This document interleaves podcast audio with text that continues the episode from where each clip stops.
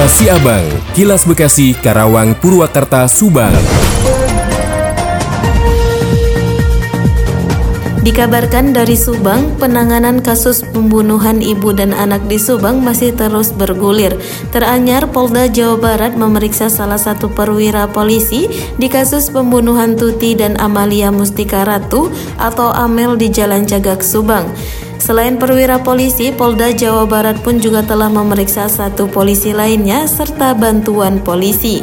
Polda Jawa Barat Kombes Pol Surawan mengatakan keterkaitan diperiksanya perwira polisi tersebut bertujuan untuk menggambarkan kondisi TKP saat awal kedua mayat perempuan pada 18 Agustus 2021.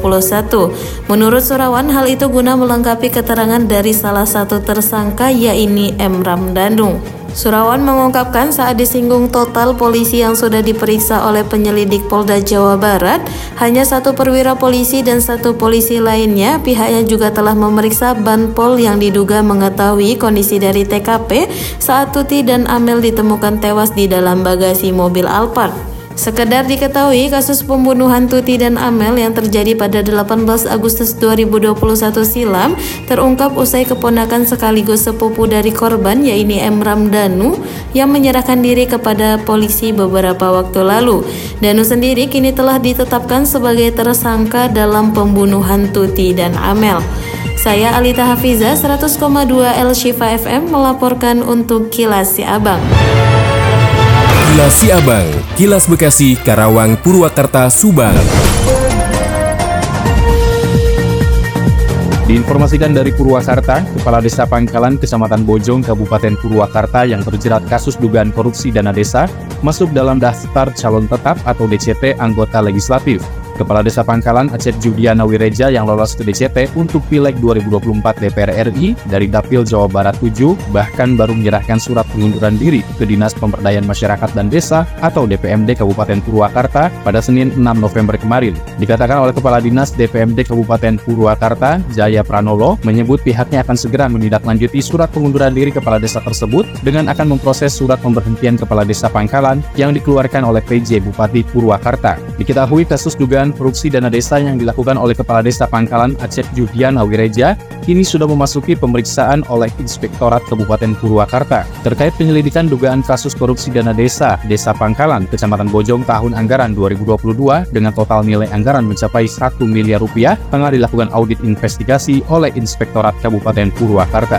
Demikian Yuda Arya Seta, 96,9 FM Radio Karawang untuk Kilas Siabang. Kilas Siabang, Kilas Bekasi, Karawang, Purwakarta, Subang.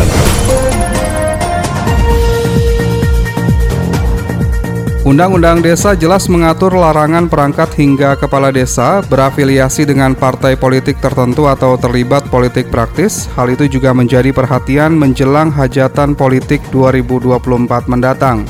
Pasalnya pimpinan wilayah termasuk kades yang memiliki pengaruh di masyarakat kerap menjadi daya tarik untuk meraup suara. Pengamat politik Bekasi, Adi Susila menilai pemberian sanksi untuk kades yang diketahui terlibat politik praktis sudah diatur. Aturan itu diperuntukkan untuk menjaga kondisivitas di wilayah supaya kades dan perangkatnya tidak ikut berpolitik. Sanksi diberikan tergantung pelanggaran dari kepala desa, kemungkinan sanksi berat bisa dijerat jika terang-terangan terlibat kampanye. Namun dalam hal ini, ia menilai perlu ketegasan dari Badan Pengawas Pemilu atau Bawaslu yang memiliki kebijakan dan penindakan. Diketahui Undang-Undang Nomor 7 Tahun 2017 tentang Pemilu pasal 490 menjelaskan kepala desa yang sengaja menguntungkan atau merugikan peserta pemilu dapat diberikan sanksi pidana selama satu tahun penjara dan denda sebesar 12 juta rupiah.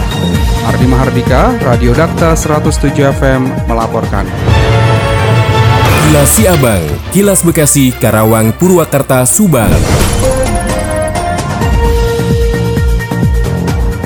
Dari Subang dikabarkan, Komisi Pemilihan Umum atau KPU Kabupaten Subang telah menetapkan 617 calon anggota DPRD Kabupaten Subang yang masuk dalam daftar calon tetap atau DCT Pemilihan Umum 2024. Ketua KPU Kabupaten Subang, Suryaman mengatakan, para caleg itu berasal dari 18 partai politik peserta pemilu 2024 dan 7 daerah pemilihan. Para caleg tersebut akan memperebutkan kursi DPRD Kabupaten Subang. Suryaman menjelaskan ke 617 caleg ditetapkan DCT setelah proses verifikasi serta mendapatkan respon dan tanggapan dari masyarakat pasca penetapan daftar calon sementara atau DCS pada bulan Agustus 2023 lalu. Lebih lanjut dikatakannya pula bahwa ada partai yang kurang mendaftarkan bakal calon di tiap-tiap dapil karena mungkin terkait dengan ketersediaan calon di masing-masing dapil. Berdasarkan data, ada beberapa partai yang jumlah calon anggota dewannya sedikit, yaitu Partai Garuda 3 orang, PSI sebanyak 9 orang, Partai Umat 12 orang, PKN 14 orang, dan Partai Gelora 16 orang. Diketahui sebelumnya, Komisi Pemilihan Umum atau KPU Kabupaten Subang telah menetapkan 625 bakal calon legislatif atau bacaleg DPRD Kabupaten Subang yang memenuhi syarat daftar calon sementara. Hal tersebut dilihat dari jumlah dan histori pada tanggal 1 sampai 14 Mei 2023 pada tahap pengajuan bacaleg. Pada saat itu, dari masing-masing partai politik yang terverifikasi administrasi berjumlah 801 bacaleg. Kemudian setelah dilakukan verifikasi administrasi kembali tersisa 778 bacaleg dan diverifikasi perbaikan kembali kemudian diplenokan menjadi 625 DCS sehingga akhirnya tersisa 617 DCT. Demikian Tika, GSP Radio Pamanukan mengabarkan untuk Kilas Abang. Demikian kilas Abang yang disiarkan serentak Radio Dakta Bekasi, Radio El Gangga Bekasi, Radio ADS Karawang, Radio GSP Subang, Radio Mustika Subang, Radio El Sifa Subang, Radio MKFM Subang. Nantikan kilas Abang selanjutnya.